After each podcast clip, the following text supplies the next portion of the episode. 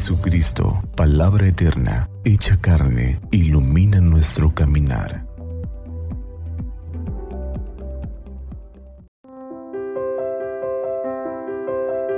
Del Santo Evangelio según San Lucas.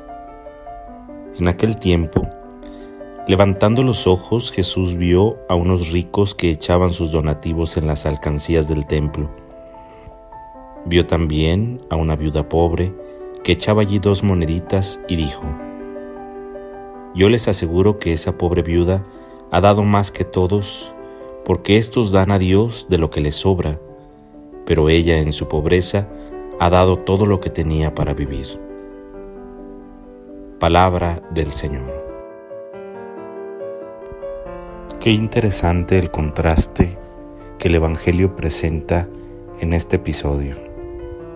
Jesús aparece en el templo y con esa mirada transparente pero aguda que le caracteriza, observa las actitudes opuestas de dos formas de expresar la generosidad. Es curioso, quienes más dan en cuestión material son los que realmente menos dan en su corazón y en su generosidad. Y la que da poco, una viuda que en el pueblo de Israel significaba mucho porque estaba marginada, olvidada, era mujer y además era pobre, es ella quien da más y expresa más la generosidad y la entrega hacia Dios. Porque la verdadera generosidad no tiene que ver solamente con la cantidad de lo que se da, sino con la cualidad de aquello que se otorga, con la calidad de lo que se da. Y es interesante observar cómo Jesús pone su mirada precisamente en eso, en la intención del corazón. Dios observa las intenciones del corazón de las personas y mira en nosotros la generosidad, la bondad, aquello que podemos dar. Cierto es que Él ha puesto en nuestra vida numerosas cualidades, muchas habilidades y dones que podemos compartir con los demás. Pero si nosotros nos limitamos a dar de lo que nos sobra, pensando equivocadamente que aquellos dones nos pertenecen, terminaremos por no dar nada. Y más cuando lo hacemos por vanagloria o por recibir aplausos, por los reconocimientos que los demás pueden hacer de aquello que nosotros hacemos o decimos.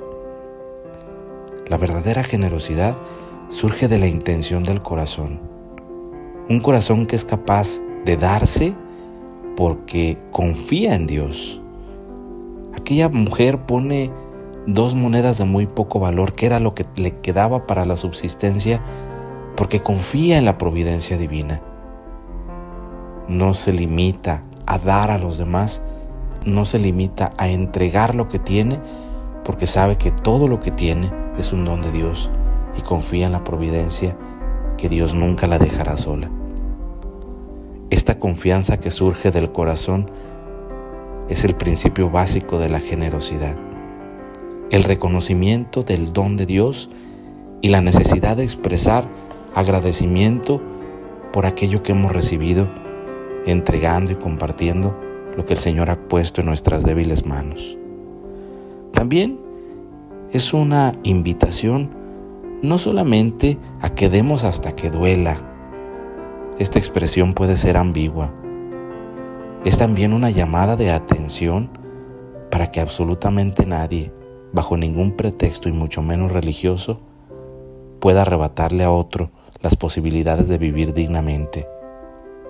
Aquella mujer nos enseña que aún siendo pobre, se puede vivir con dignidad cuando la confianza se pone en los ideales más profundos, cuando la certeza de las propias cualidades y de la vida toda se encuentra en Dios que es el fundamento de las cosas y en el compartir lo poco o lo mucho que se tiene, porque eso en última instancia le pertenece a Dios.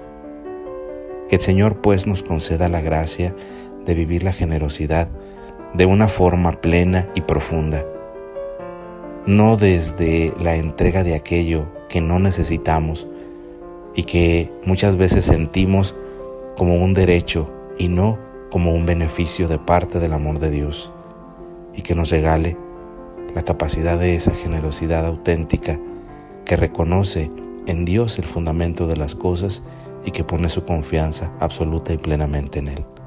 Que el Señor nos conceda este don y nos bendiga hoy y siempre. Que así sea.